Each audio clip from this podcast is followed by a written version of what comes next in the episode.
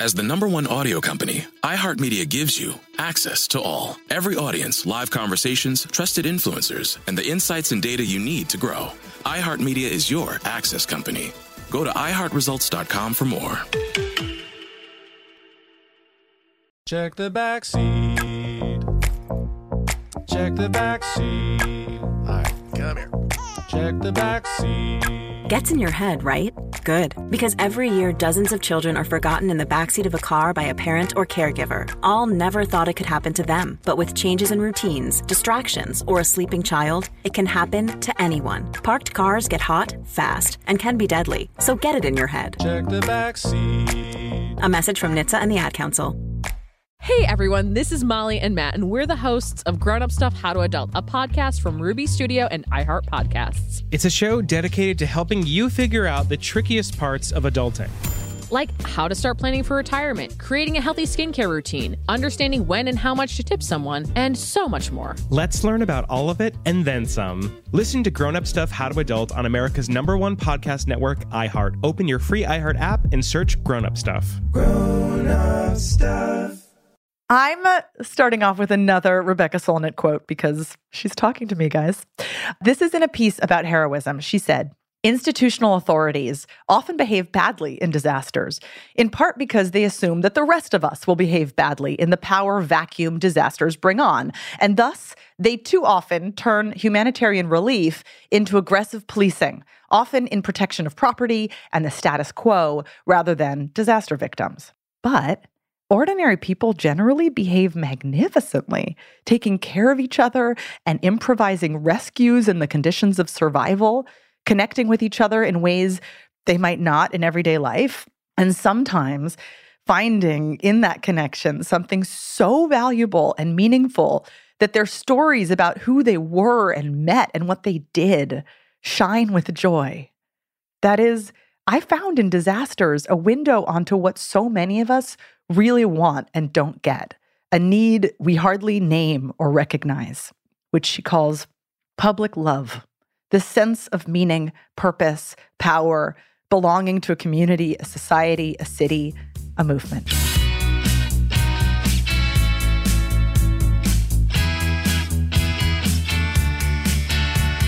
Welcome to the podcast that's all about the voice, which means it's all about power. Who has it, how we get it, how we sound when we have it. I'm your host, Samara Bay, and this is Permission to Speak, where we can throw all our best ideas about how to get ourselves heard into the pot and stir.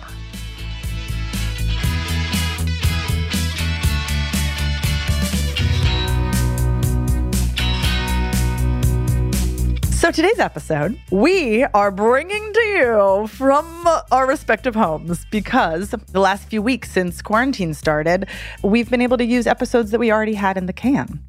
And now we are flying free and not in the iHeart studios and finding uh, our home studio madness. But what's glorious about it, besides the fact that we're in the comfort of our own homes, obviously, is um, it's given us a chance to think about what we really want to do next during this bizarre, bizarre time.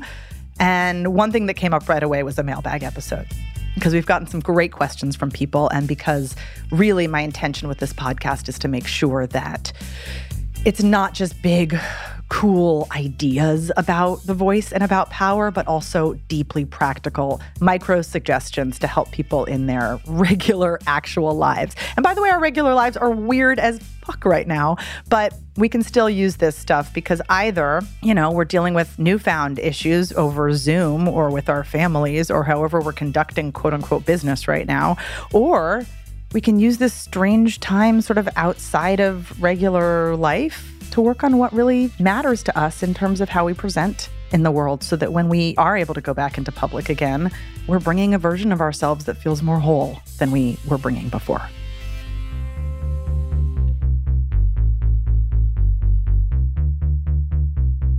So, I have my stunning friend and producer, Catherine Burt Canton, I was going to say with me in the studio, metaphorically, when metaphorically with me in the studio.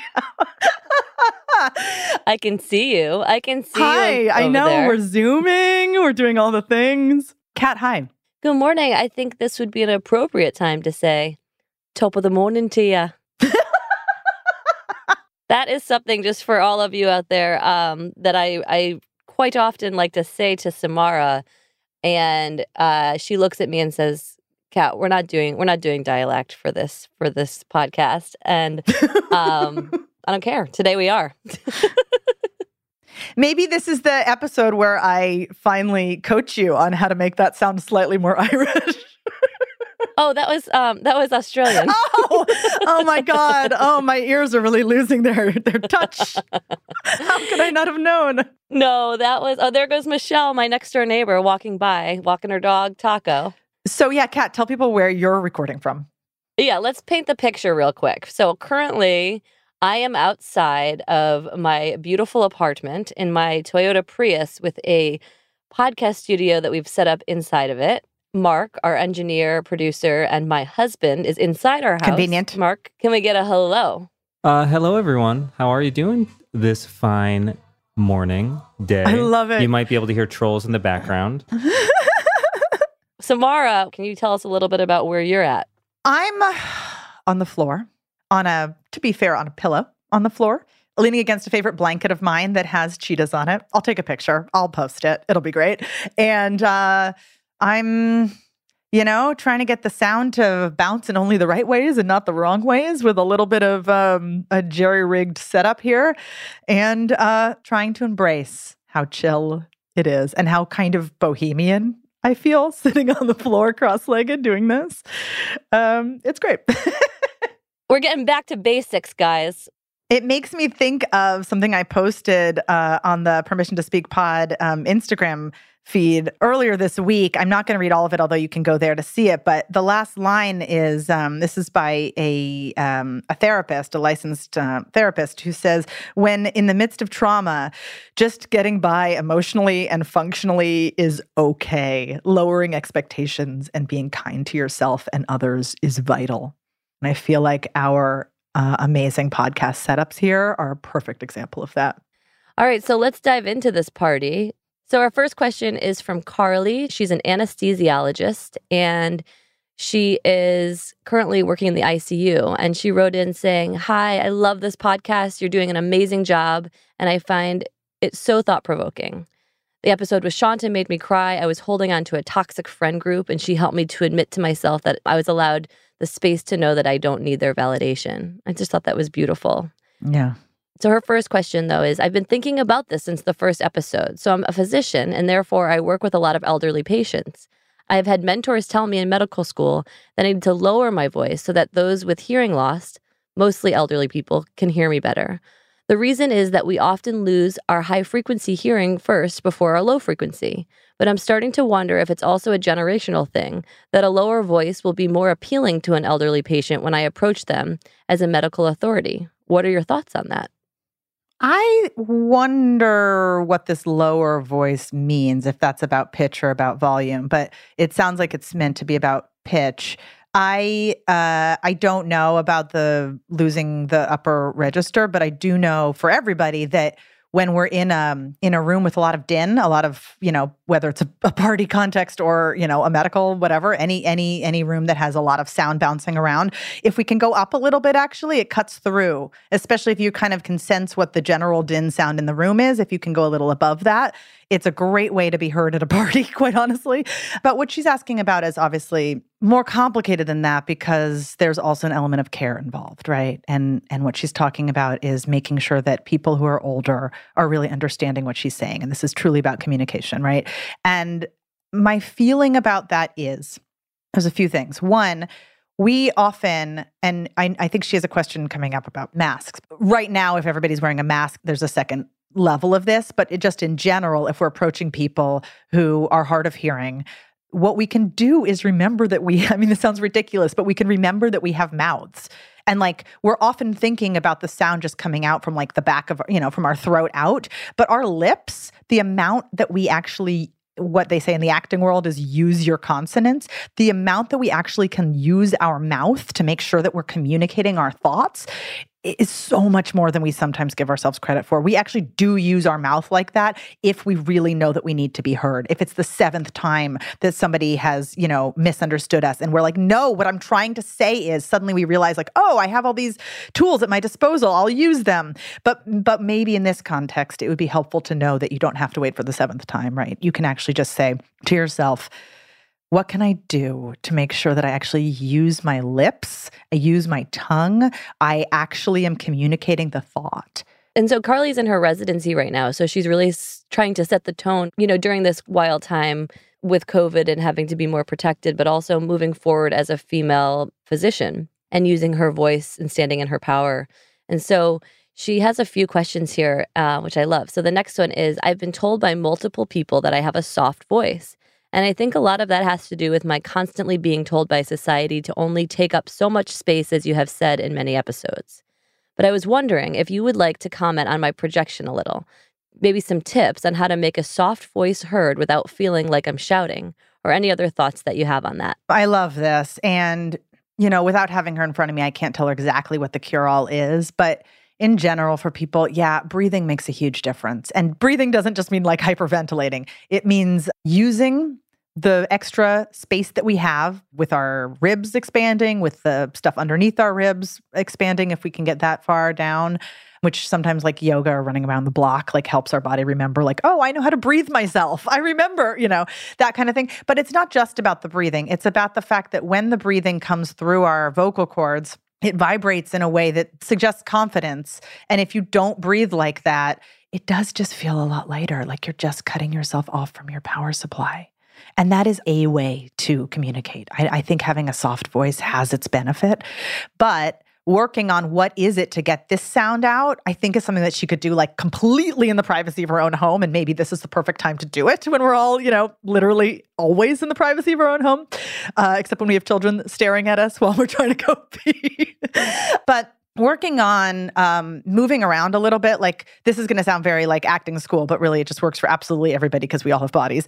But you know moving around and actually making your body kind of vibrate a little like like dancing or or just like uh like bouncing a little bit on your on your toes and while while breathing and just doing like a ha sound you'll end up with like ha which sounds crazy, but what it really is, is saying, like, oh, my body has other ways of making sound come out of my mouth because it sounds like what she's talking about is just patterns, right? That she's habits that she's fallen into for completely understandable reasons. But what we can do in the privacy of our own, home that we then can sort of build up to the confidence to do outside of our own home is I have other options. I have other options. Let me just try them out. Let me see how weird they feel and sit with that weirdness and become more and more comfortable with that weirdness over time. Which is, again, not to say that softness is bad, but just to say you have more options at your disposal and soft really works in certain contexts and then not in others. And you really want to be as absolutely straightforward as possible when you want to be, you know? Carly has another question. One more question. She says, sorry, by the way, that she has so many thoughts. Don't apologize, Carly. No, not at all. Don't oh my God. apologize. Is great. so Carly's in her residency and she just finished her ICU rotation. She has a week off and then she's jumping into the COVID ICU. And so, in the era of this coronavirus, we are all wearing masks at the hospital. This has really created some disconnect in communication, and it makes me wonder how much we rely on lip reading to understand people. Additionally, it takes away a huge portion of facial expression, and I have found myself trying to use my eyes more dramatically to get my point across.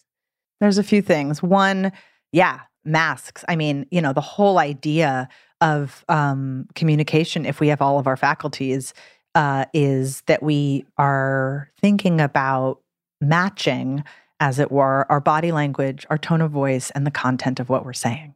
We talked about this a little bit in the John Neffinger interview. The dream is that those things feel like they're in alignment, right? That what you're saying and how you're saying it and what your body is doing are all telling the same story when we suddenly don't have the use of our mouths, our tone of voice is is maybe really muffled, then, you know, what we have is the content of what we're saying in our body language. So what she's talking about is like, you know, using eyes a little bit more. Obviously that can feel a little crazy making, but to the extent that that works, yeah. I mean, compensating is what we're talking about here. The other thing though, content-wise, in a fast moving situation where there's like, you know, a lot of what we're all reading about that's happening on the floor of these, you know, hospitals. Obviously, just do what's absolutely necessary to get the information across, whether it's just about literally being louder to get through the mask or whatever. But if what we're talking about is these nuanced moments when she really wants to reach out to another human and make them feel heard, I think it's a little bit of the consonant stuff that I was talking about before, mixed with actually using phrases that maybe you've practiced ahead of time. Stuff like, you know, you can't see my mouth right now, but if you could, you would know that, right? I mean, we can just come up with stuff to acknowledge the weirdness of this moment that then doesn't feel like, should I say something or shouldn't I? They don't know I'm smiling. They don't know, you know, we can do what we can, even if it's just to say, I have a mask on, but if I didn't, you'd better understand what I'm trying to say, which is, you know. Um, the other thing is, all of us have experienced mask wearing at this point. It is so, it is so weird feeling, right? But it is something we can practice. I mean, like even if we wanted to like have a FaceTime date with our best friend and both wear masks for two minutes, I mean, not for longer than that, because, you know, one of the dreams, one of the benefits of actually doing FaceTime is that we're not sharing germs. But, you know, literally that's it's kind of a ridiculous and and delightful uh, exercise to put a mask on for two minutes with your best friend and see like how do I communicate? We could turn that into a good game. I mean, I'd be interested if anybody wanted to try it and let me know. Like, what do you find? What do you find about how much more eyes or eyebrows you use? Or do you not need to? Does it turn out you don't need to? Because actually, you know, we are much better communicators than we think we are. You know, eh, just see what happens and see what you are getting from the person that you're talking to as well as what you're getting from your own, you know, internal signals. Well, and I think also, Carly, that's such a thoughtful question. The fact that you're actually you care enough about your patients to want to make them feel grounded and and heard and connect with them during this time. That alone in itself is such a gift that you're giving to them and that you carry with you. And to remember that when you're going in, I mean, these are real difficult times and it's difficult to relay news to patients and to make them feel at ease during this time. And the fact that you're taking that into consideration is is really beautiful. And also, if anyone out there wants to create some sort of clear mask, maybe that would be helpful. that's that's what we need to spend our money on right now. oh yeah, yeah. Um, but it does also make me think of what you were just saying, which is true uh, and beautiful. It makes me think of the body language component as well. I mean, I was talking about facial expression, but obviously our actual bodies, you know, we we can all do things to seem more open and to seem more closed. And we all we we sort of know generally socially that like crossing our arms in front of our in front of our bodies uh, is a bit of a closed off gesture. Also, totally acceptable to do when you're feeling closed off or when you want to protect yourself. So I am not saying there's anything wrong with it, but I am saying that, you know, an awareness of what we're doing with our body is another element in in communicating to people who you really want to get through to. A six foot lean in. Um, okay, our next question is from Sally. Sally's a loud woman. I've always been called loud. I have professionally been shamed for being loud. I am made fun of for being loud. If anyone I consider a friend or family member calls me loud or tells me to pipe down, I get so sad and so frustrated. The kicker is that I'm really not that loud. I'm not yelling or shouting or even straining my voice. This is my natural volume, but I've been shamed for it for my entire life. That's my vocal Oh, drama. God. Let's take a second for Sally, Sally. I hear you. know. I mean, I there's there's two different there's two different things going on here, and I don't know, you know, without knowing her better, which which it is, or maybe it's both. But first of all, I just want to acknowledge for everybody listening in who's like, is that me? you know, a lot, a lot of us are, a lot of us, I should say, deal with what Carly was talking about in terms of being soft, but a lot of us are the opposite. We've overcompensated or we've just compensated. And people have told us our whole lives that we're too much, too big, too loud, right? All the things. And who knows, who knows if that's because we're actually filling up the space more than we need to, or that we are just not what, you know, historically society deems uh, a good woman to be. So, for all of us who heard something in what Sally just said, you know, I just want to acknowledge that and that we are all, um, there's a lot of us, is what I want to say. I'm one of them. I'm one of you, Sally. The other thing, though, is it sounds from the way that she's written this like she really has a trigger around this, a completely understandable one. It sounds like it's been a lifelong thing. But I wonder if that stopped her from actually exploring a little bit with curiosity why it is that people are saying that. Is it because the content of what you're saying is unpleasant and you know what? People can fucking deal with it because, you know, you're the boss. Or is it that you are pushing too much out, whether it's you know, content or emotion or just sound. But that feeling of pushing, which may be pushing through these this sort of scar tissue of years and years and years and years of people saying this about you, that that may very well just not literally not be helping you get what you want. So on the one hand, we can say you can embrace yourself and who you are. On the other hand, we can say if you're doing things that feel out of joint with the room that you're in, with the people you're talking to, it's not helping you. And so I wonder if there's a little gentleness you can have with yourself around exploring what it is to actually just fill the space, to actually just throw the ball of thought to the person you're talking to and not harder than it needs to be thrown and not filling the space louder than it needs to be. And just wonder, you know, without shortchanging yourself or your ambitions or your, you know, heart, uh, just wonder what else can I do here? what else can I do with all of the tools I have in my in my body to actually get myself heard? And then there's also this other side of it. There's something about teaching the people in your life if you're interested in doing this exploration, teaching the people in your life that you're interested in exploring it and getting real feedback from them and saying basically uh, uh creating a sense of allyship, saying, I'd love you to help me figure out how to communicate better with you because then we're all on the same team. Because there's something in that letter that feels very much me versus the world. And I so hear that. I mean, I so hear that. And my heart goes out to you. But I wonder if there's a reframe there where you can enroll people in your team to solve this problem. Well, you know, it actually brings me to a question that I have myself lately that keeps coming up. As I've mentioned, I have an almost four year old son, Jack, who is dynamic and wonderful and vibrant. And with that, he speaks very, very loud he has an amazing uh, vocabulary and he uses his voice with power and i'm proud of him for it but it's loud and quite often i find myself and and my husband but i feel more so myself asking him to be quieter to use his voice lower because we live in an apartment because we have neighbors because it's just sometimes annoying. It's and it's something that i find um I'm becoming a broken record about and I feel like with all this talk and and in working on this show that I I don't want to damage him or or make him feel smaller or you know what I'm trying to do is ultimately just let him know that we can hear him and he doesn't need to you know be screaming. I mean, you just solved it. That's exactly right. I think we can all whether it's to our, you know, children or or to other people in our lives, we can find a way to reframe you're being too loud. I mean, I wish people did that in, in Sally's life uh, because that's obviously not a helpful, you know, note that she keeps getting. If they can reframe it in terms, if we as parents in this case can reframe it in terms of, I can hear you, I'm listening. So if you're talking at a volume that really hits me but isn't too big, I can really hear you. When it gets too small or too big, I'm not able to hear it as well. I'm always thinking, I mean, I have a five year old, an almost five year old. I'm always thinking in terms of like setting him up for success and using me as a model for like what other people in life will be like to him. So I'm always saying, like, how would you?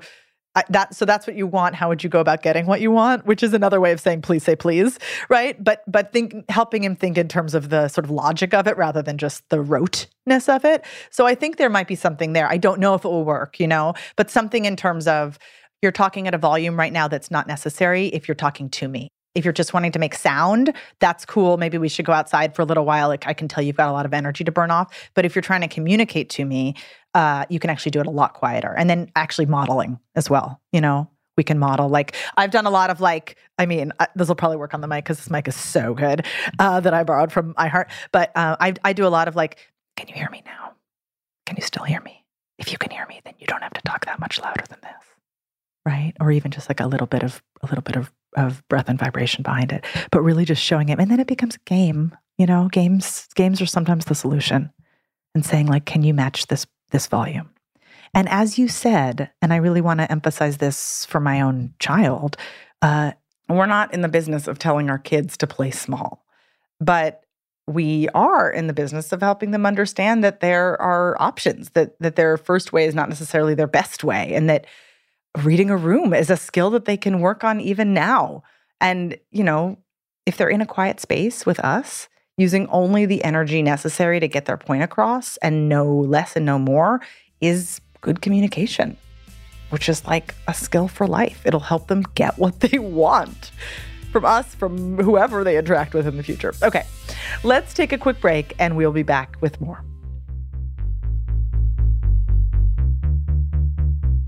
Check the back seat.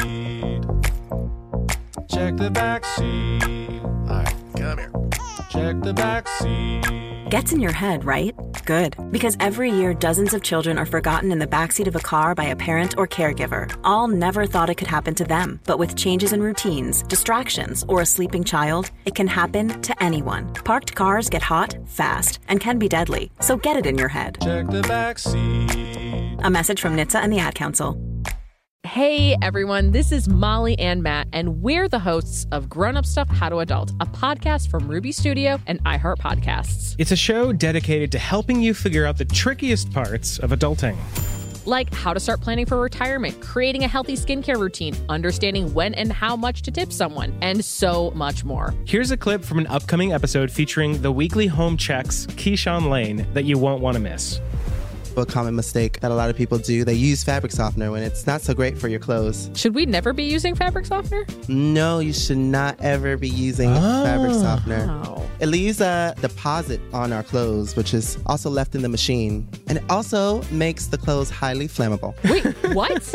yes. What you want to do instead is just use a quarter cup of vinegar. and that'll make them softer? That'll make them softer. And if you wanted some kind of scent, you can use essential oils. Wow, wow, wow. Catch new episodes of Grown Up Stuff How to Adult every other Tuesday on the iHeartRadio app or wherever you get your podcasts.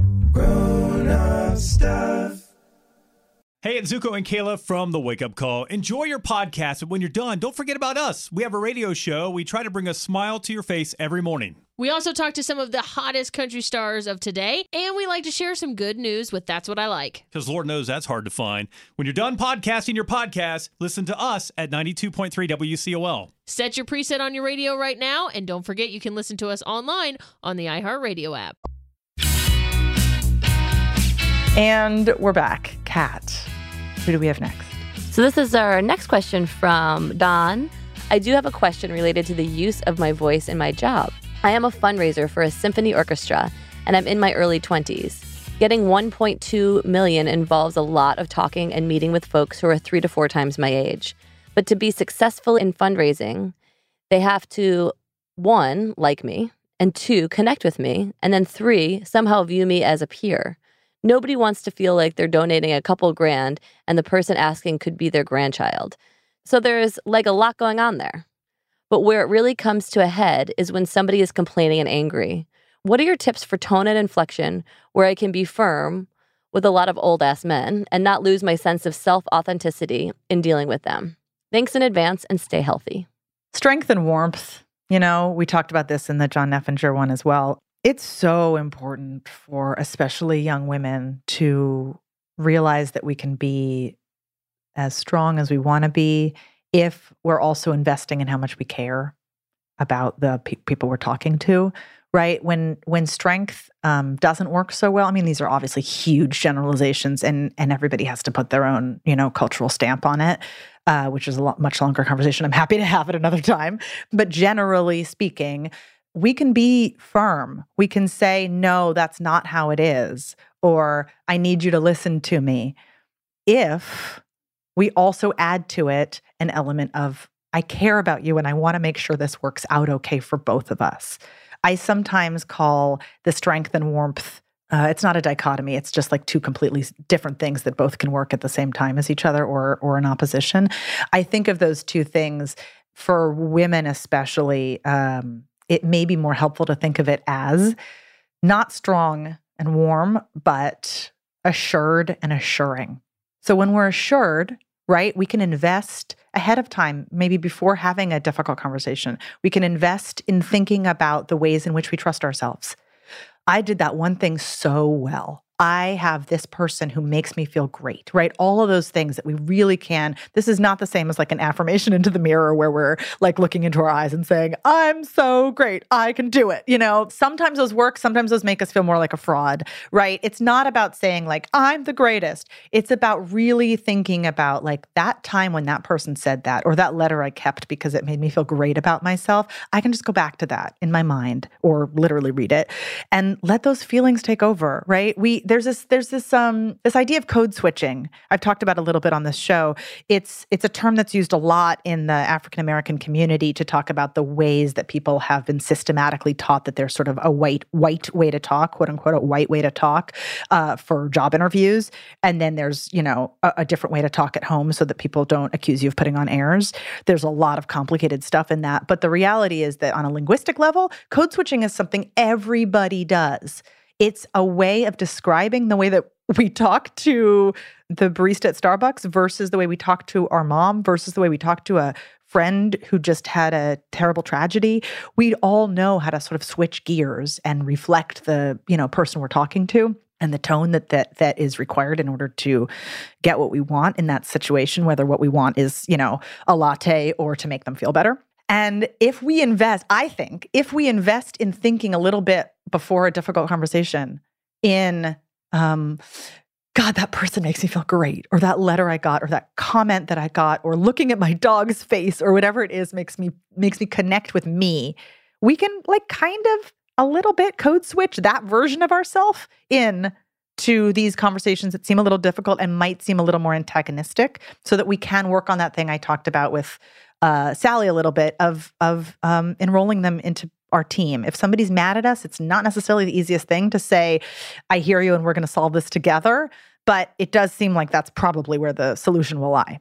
In terms of the age thing, I don't know how much that's projecting versus real, but I, I wonder if it will be more helpful for her to reframe it as um, people love grandchildren, right? So, if uh, yes, there is obviously an element of like, are you going to uh, take seriously a young woman on the phone who's asking for a lot of money? But uh, I think you can bring in the assured and the assuring. The assuring half of it is saying, uh, don't worry, it's going to be great, right? The assured is, I know what I'm talking about. The assuring is, I've got you. And, you know, I think that kind of cuts across age and if it doesn't, then you're dealing with an asshole. And I'm so sorry, but you know, try to get as much money as you can out of him. you are the future. That's right. That's right. In fact, I, I, I will say this also. I have a friend who's in her 20s who started a uh, really really awesome organization for young people, and she told me I just feel like I'm too young. People are not, no one's going to take me seriously. And I was like, you know, considering that what you're starting to do is actually create a network for people your own age and talk to older people about trying to, you know, sponsor that sort of thing. I was so overwhelmed by the fact that she took her greatest strength, which is that she is a true representative of that generation, and saw it as a weakness. And I think there's a lesson in that for all of us. I love that. All right, we got a question from Leanne. Um, I feel like my speaking voice can be scratchy. It's not smooth with enough breath. I think it's nerves and stress. I think that I can sound good, but not always when I want to. I recorded a series of greeting on our organization's new phone system, and I really don't like how they sound. That's the scoop. Any tips? Any tips? um, there, it is va- very valuable, especially if you're doing a recording of your voice, uh, to um, not feel like you're sort of only thinking about your own voice and and um, sort of like hovering outside yourself, lost in time and space, but rather who you're talking to. As soon as we're actually connected to who we're talking to and why we're telling them this information, we we all we all get better. So that is part of it, right? To that is part of it. Another part of it is breathing. Another part of it, I was thinking about this with an earlier question, um, but I'll I'll say it here because it's valuable for her as well. You know, part of when our voice sounds scratchy, I mean, I will say some of that is honestly just that the damage stuff that Dr. Gupta was talking about. Like some of it's just inevitable from overuse, from yelling, from going out and partying, whatever. So, you know, give ourselves a little break. But some of it is a combination of what I was talking about earlier with not breathing enough, combined with there are two main places that we resonate in order to make sound come out of us. And, you know, go with me on this. Basically, there's an opening between the, um, bones in our face called our mask resonance. It's below our eyes. Uh, maybe I'll post a little picture of this um, next to our nose. There you can feel it. I'm I'm putting my fingers on it right now. My my my first two fingers, uh, and it's a soft area. And when you massage it, you can st- you often end up needing to blow your nose afterwards. So massaging this area with maybe a hum sound uh, will open up this area. It worked. Uh, it, truly, I like already feel a difference. Um, it, it's just a way to remind our body to vibrate in that area, um, and then you can also just put your fingers there and just feel: is am I vibrating? Uh, mm, mm, right. Uh, mask resonance. It helps with our pinginess. Pinginess is just a, a word that some of us use to just mean like that that that really present forward sound. The other place that we vibrate is our chest, our chest resonance. And that you can put your hand on your chest right now and talk, uh, hi, my name is, and see if you vibrate. And stereotypically, um, women have more mask resonance and men have more chest resonance. A, the dream scenario is a is a is a perfect blend of the two, so that all sort of like all the parts of our body that can vibrate when we talk are all vibrating, and literally those sound waves are are leaving our body and landing on the people that we want to be talking to. Um, and what's interesting about it is that if we really do have too much mask resonance and not enough chest resonance, um, here's my here's my example. If we don't have enough chest resonance, we do sound pingy. We sound very forward and present, and present is good. But we do tend to have this sound where we sort of cut ourselves off from our sense of power. We're often not breathing. It's a good solution for not, you know, taking up any space in the world. We're just right here. The opposite, and again, stereotypically, this is this is a, a male thing, but you know, obviously, many people are outliers for either of these. But if you don't have any mask resonance and you're only chest resonance, you feel a little bit underwater. People don't quite know why you don't seem present, but you don't seem present. So ideally, you have a blend of the two. That may be something that would be useful for her to practice before the next time that you know she has to speak in front of people or on a recording. And there are some sort of simple exercises that mostly have to do with kind of jumping around and dancing and just like breathing at the same time and making sounds happen. There's basically only three things you need to do ever to warm yourself up vocally three categories the first one is to get yourself breathing whether that is running around the block or you know dancing to beyonce or lying on your back on the floor and actually just trying to get your um, body to sort of relax and and you know actually use itself well rather than kind of get tight. Um, then then the second thing is connecting breath to sound. So whether that's often that's like if you are lying down on the ground, then you start to get up, you start to roll yourself up, you start to move your body a little bit. And then the final thing is articulators. That's your lips, your teeth, your tongue, your jaw. Just seeing like, oh, do I have some jaw tension? Okay, yeah, I'm a human. So I have jaw tension. And seeing, does your tongue have some tightness, right? You can pull your tongue out. Some people even like to hold on to their tongue. Some people hate that. Totally fine either way. But if you hold on to your tongue and try to count to 10, right you really realize that all those that your tongue is a huge muscle it goes down to your neck and uh, and often it's it's really tight in the back and loosening that up gives you so much more flexibility and and um you know ability to communicate with all of your tools at your disposal. So that's really it. Breathing into connecting it to sound, uh, which can help with this mask and this chest resonance stuff. If you're just moving around and vibrating a little bit, and you know, you could even Tarzan, uh, right? Really getting sound into these places that sometimes it's just stuck and hasn't gone into for a while. And then connecting that with, you know, A, B, C, D, E, right? So any of that stuff is going to put her in a better position than just not doing that stuff, you know, and that's for all of us. This brings me to my next question from Karen. She says, How should we respond when a male coworker or supervisor treats us in a sexist way, but is either unaware or is choosing to be unaware of their actions? How should we coach our male coworkers on their problematic jargon? Oh, yeah. Girl, I hear you. I know. I mean, this is obviously a collective thing, and it's a bummer that, you know, it feels like an individual thing because, you know, those of us who are alone in offices with people who don't look or sound like us, um, you know, inevitably have like added onus on us to solve the problem or to suck it up. And that's a bummer.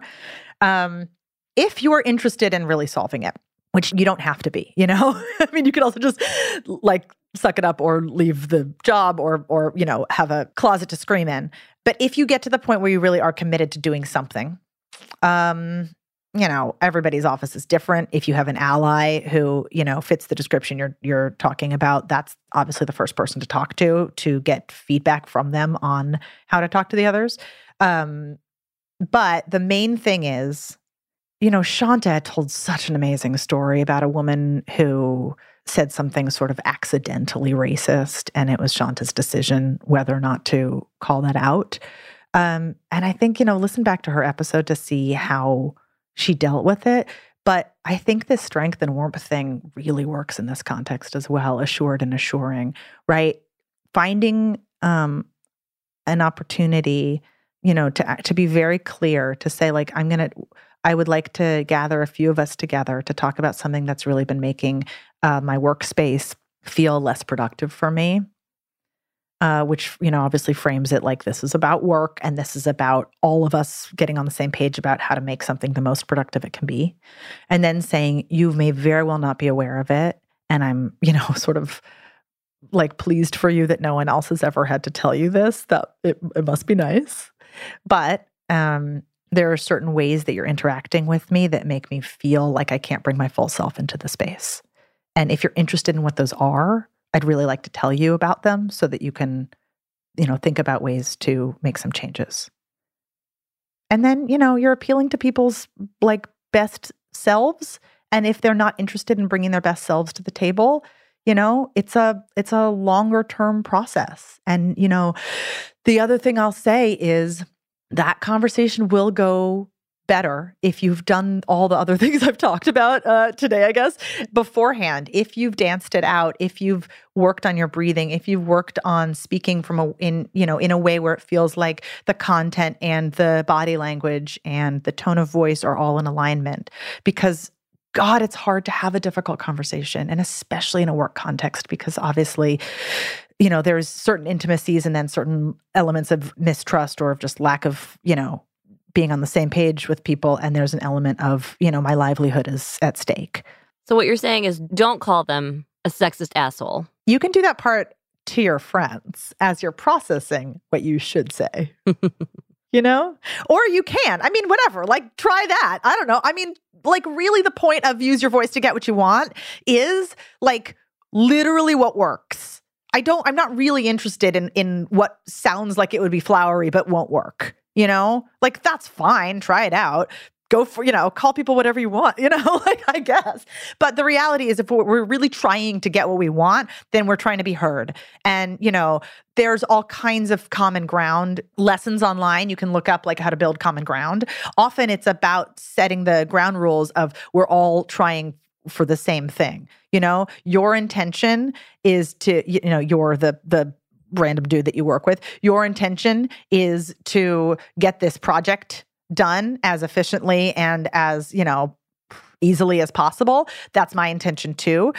So that it's not, you know, you're a bad person. Because look, so many of the dudes in our lives who are not as evolved as we'd like them to be are just products of their own shit, right? They're products of the same societal stuff we've had to deal with.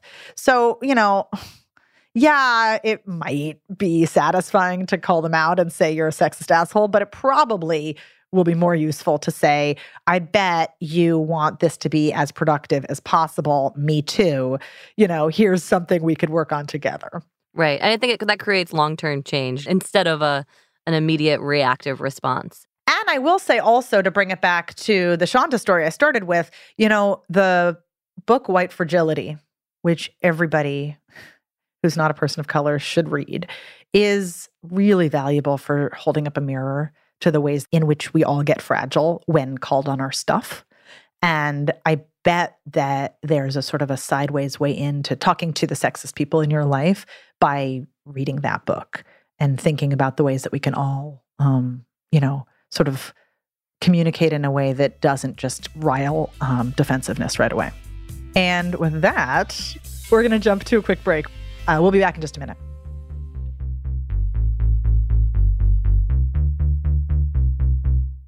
Snakes, zombies, sharks, heights, speaking in public.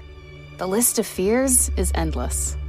But while you're clutching your blanket in the dark, wondering if that sound in the hall was actually a footstep, the real danger is in your hand when you're behind the wheel. And while you might think a great white shark is scary, what's really terrifying and even deadly is distracted driving. Eyes forward, don't drive distracted. Brought to you by NHTSA and the Ad Council. Hey everyone, this is Molly and Matt, and we're the hosts of Grown Up Stuff How to Adult, a podcast from Ruby Studio and iHeart Podcasts. It's a show dedicated to helping you figure out the trickiest parts of adulting. Like how to start planning for retirement, creating a healthy skincare routine, understanding when and how much to tip someone, and so much more. We're back with season two of the podcast, which means more opportunities to glow up and become a more responsible and better adult, one life lesson at a time. And let me just tell you, this show is just as much for us as it is for you. So let's figure this stuff out together. This season, we're going to talk about whether or not we're financially and emotionally ready for dog ownership. We're going to figure out the benefits of a high yield savings account. And what exactly are the duties of being a member of the wedding party? All that plus so much more. Let's learn about all of it and then some. Listen to Grown Up Stuff How to Adult on the iHeartRadio app, Apple Podcasts, or wherever you get your podcasts. Grown Up Stuff.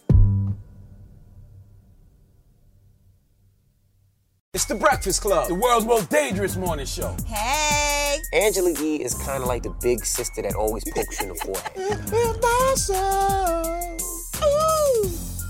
That's not how it goes? That's not how anything goes. Yemi's really like a robot. One of the best DJs ever. Believe that. Charlemagne is the wild card. And I'm about to give somebody the credit they deserve for being stupid. I know that's right. what is wrong with you? Oh. Listen to The Breakfast Club weekday mornings from 6 to 10 on 106.7 The Beat. Columbus's real hip hop and R&B.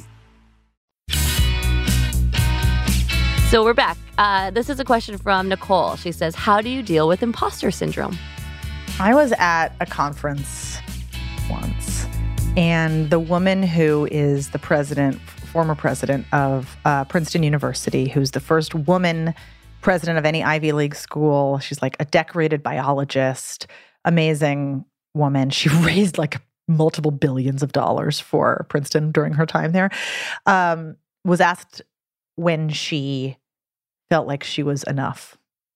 And it was on this stage in front of 3,000 women at a luncheon where we were all sitting at like circular tables. And she, her answer was this she literally took the longest pause in the history of the world. And it was like, the penny just dropped for all of us. We were in these circular tables looking at each other across the table, going, oh, this is just a thing. And it's, I've read it's not even just a woman thing, you know? I think there's something so freeing about the fact that imposter syndrome is as universal as it is. And the, you know, the more we're doing something challenging, the more we whatever it comes up for us and we think we're we're not worthy of that place and to just hear that that voice and say oh hi hi hi you know i hear you i see you i'm not going to believe you you know and it, it, doesn't necessarily solve it in the moment but it does um, allow us to begin to have a relationship with that voice that isn't antagonistic that's just saying oh you're probably trying to protect me you know anyway that's my feeling about imposter syndrome this question is from Michelle. I like this question a lot. I like all these questions, but this is great. When the show must go on and you're entering a space where you have to speak to a large crowd or maybe have a weird, awkward conversation with a boss or a coworker or go on stage to perform your stand up routine, but you have massive anxiety or you're coming out of a conversation or a moment where the brain space that you're in is not in your calmest, most ideal space. How do you change your state so that you can deliver your message clearly and effectively?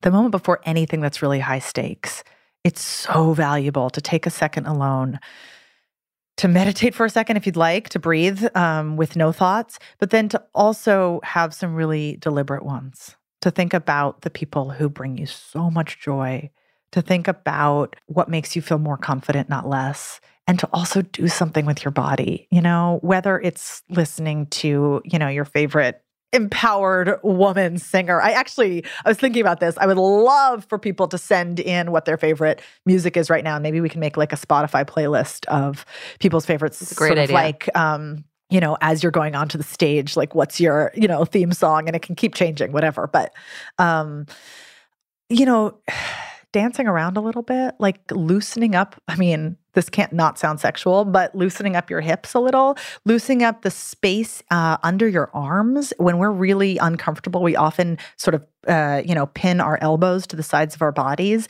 If we create a little space there, what we're really trying to do is um, the word trick came to mind. I, I, it's not quite as manipulative as that, but trick our bodies into remembering that open is just as much of an option as closed. And closed feels like a you know a go-to place when we're scared, but open is a go-to place when we're when we um, when we really want to show our hearts. And the gamble that I think many of us um, can work our way into taking whether it's a difficult conversation with one person or uh, you know a complicated talk in front of thousands the gamble is is that more open version of me with that my heart revealed gonna get what i want more and the answer is probably yes because probably what you want is for people to you know really hear you whether it's about your product or about yourself or about them so you know what can we do in that moment before where we're feeling all that anxiety to just get our body to actually do some like opening stuff. I mean, this is also where like the Amy Cuddy power pose comes into play.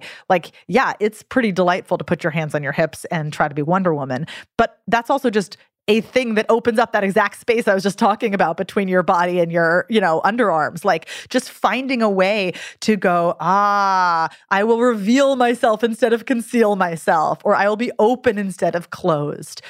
And we can do that with all the parts of our body. You know, we can do that with our fingers. We could do that when we get when we get really anxious, everything closes up.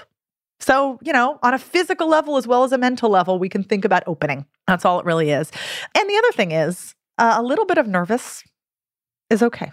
We've all heard at this point like you know you can reframe nervous to be excited. Sometimes that works you know but also just know that we live in a society that is often telling us it's safer to care less and i'm really interested in changing that you know changing our mindset around that because we love to see people care.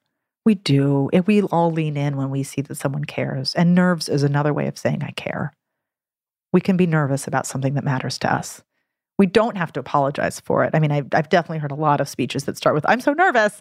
Uh, I don't know if it actually helps to say, I'm so nervous or to say, woo, I'm excited to be here. Like everyone knows what that means. It means like, whoa, I got lots of big feelings in my body. We can totally embrace. I got lots of big feelings in my body.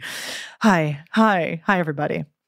um, and then and then the other thing is, you know, if this is if we are talking about um a talk, then uh something that I love to uh, remind people of, um, you know, obviously different for different contexts, but if there's any way that you can make the first thing that happens in your talk be a way of engaging your audience, asking them a question, asking for a show of hands or for applause or for, you know, nods, if, you know, who's here because, you know, who just read about blah, blah, blah. Just getting everybody to be in the same room together and to know that, like, we're all sharing a space, we're all breathing together, and we're all, you know, part of what's about to happen will also calm our nerves because then it's less about us and more about them.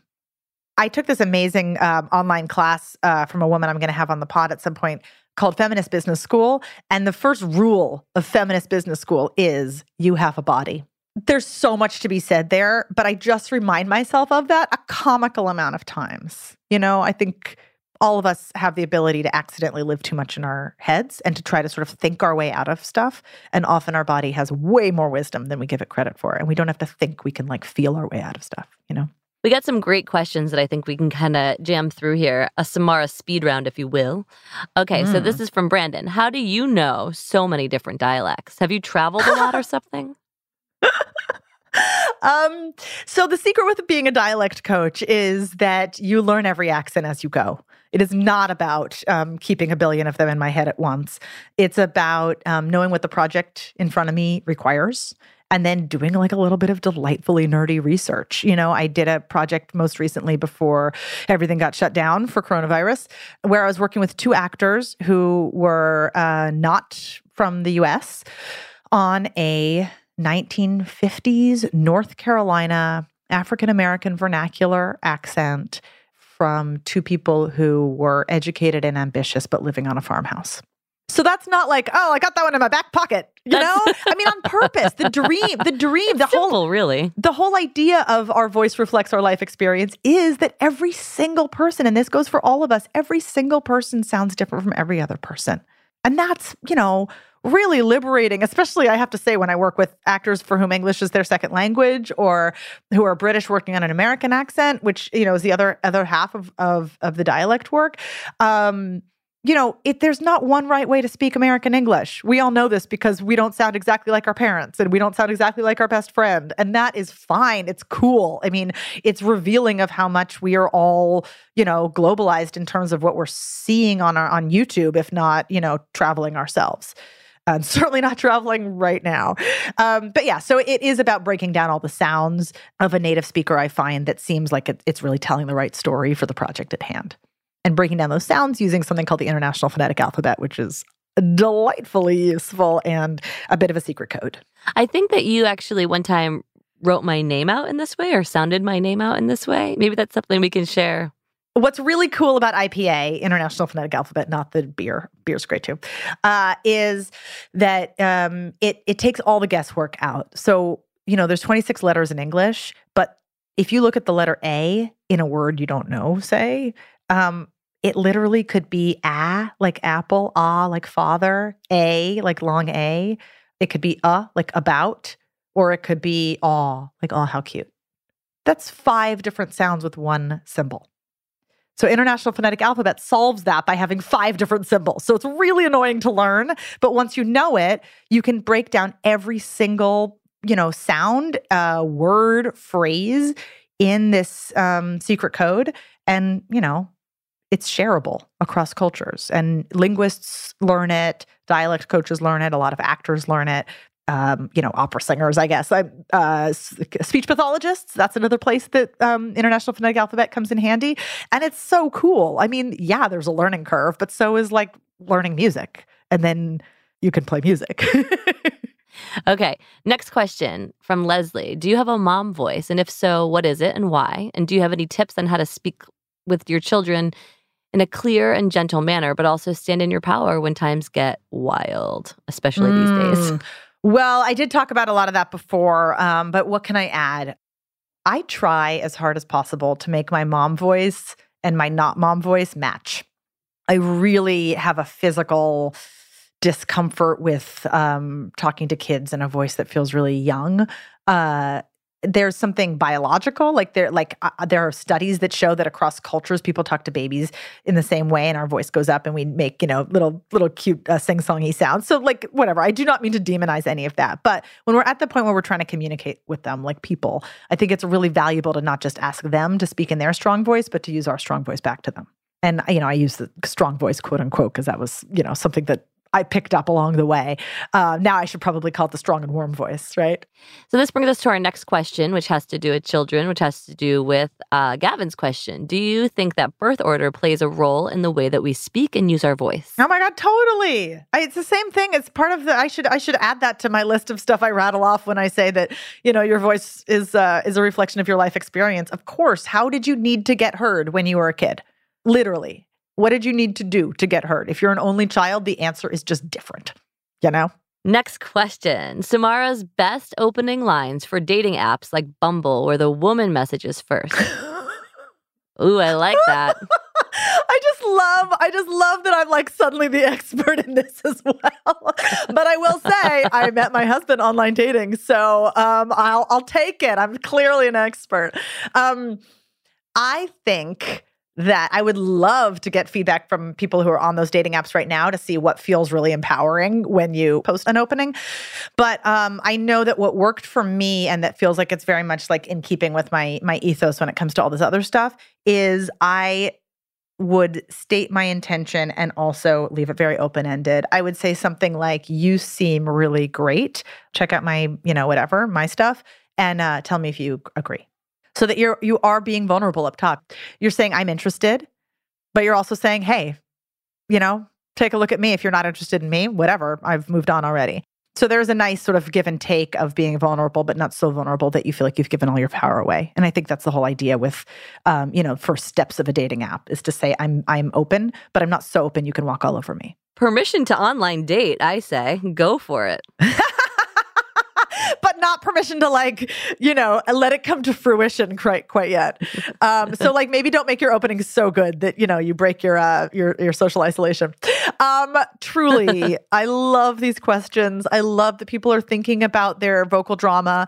Obviously there's a possibility i did not solve every single prob- person's problem um, with this but i also i mentioned that not to apologize but to say that um, even having a space to talk about this stuff to sort of um, validate that this stuff is real i think is very is very valuable because a lot of us just worry that we're the only person who's ever wondered about our voice and its power. So uh, you are not. I am thinking about it all day every day. Um, no but but truly um, i'm thrilled to have you guys on this journey with me and kat I'm thrilled to have had you. Um, I want to say in my studio, but obviously um, only in my in my mind. Um, thank you for joining me for this in your Zoom chat. Yeah, yeah, you zoomed with me so hard. well, thank you for having me. And thank you, yes, to all of our listeners. Please keep your questions coming. They're so relevant. You're in this together. We're all in this together. And this is a space where we're creating a real community around our voice and how we sound and standing in our power. And it's important more than ever to to feel connected and heard. And we hear you and we we see you. And thank you, Samara, for being such a great voice and for sharing all your tips my pleasure. I feel like, you know, what this what this what this time has really felt like for me is a reminder especially when some of our nation's leaders are making so little sense and are so untrustworthy. It's really been like such a lesson in how leadership just is not about the title you have. It's about what you're doing with your, you know, communication who you're bringing along with you, what information you're getting out there for other people. And, you know, just to, for all of us to feel like, um, whether it's because of crisis or not, no matter who we are, we all get to say, I can be of use to somebody and I can be of use to myself by being of use to somebody. And whether we're doing that on Zoom or on, you know, IGTV or whatever right now to the people in our own lives in our in our small spaces, um, I just want everybody to feel like we have your back. We have your back. And what I love about Samara, all of your comments are built upon kindness. And that right now is so important to stay kind. So stay kind, stay healthy, stay sane. Permission to speak. Woohoo!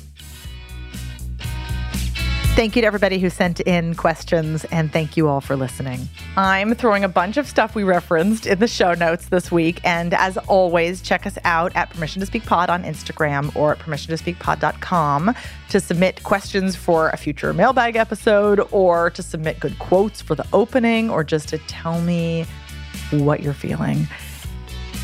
Thanks as well to Sophie Lichterman and the team at iHeartRadio, my family and cohort, and all of you. We're recording this podcast at various locations around Los Angeles on land that used to belong to the Tongva Indigenous Tribe. And you can visit usdac.us to learn more about honoring native land. Permission to Speak is a production of iHeartRadio and Double Vision, executive produced by Catherine Burt Canton and Mark Canton. For more podcasts from iHeartRadio, listen on the iHeartRadio app, Apple Podcasts, or wherever you get your favorite shows.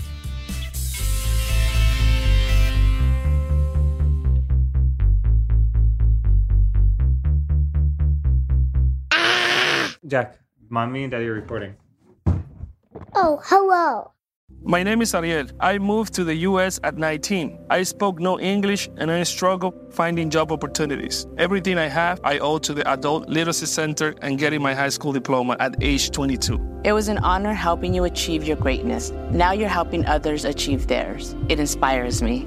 When you graduate, they graduate. Find free and supportive adult education centers near you at finishyourdiploma.org. Brought to you by Dollar General Literacy Foundation and the Ad Council. Hey everyone, this is Molly and Matt, and we're the hosts of Grown Up Stuff How to Adult, a podcast from Ruby Studio and iHeart Podcasts. It's a show dedicated to helping you figure out the trickiest parts of adulting. Like how to start planning for retirement, creating a healthy skincare routine, understanding when and how much to tip someone, and so much more. Let's learn about all of it and then some. Listen to Grown Up Stuff How to Adult on America's number one podcast network, iHeart. Open your free iHeart app and search Grown Up Stuff. Grown up stuff.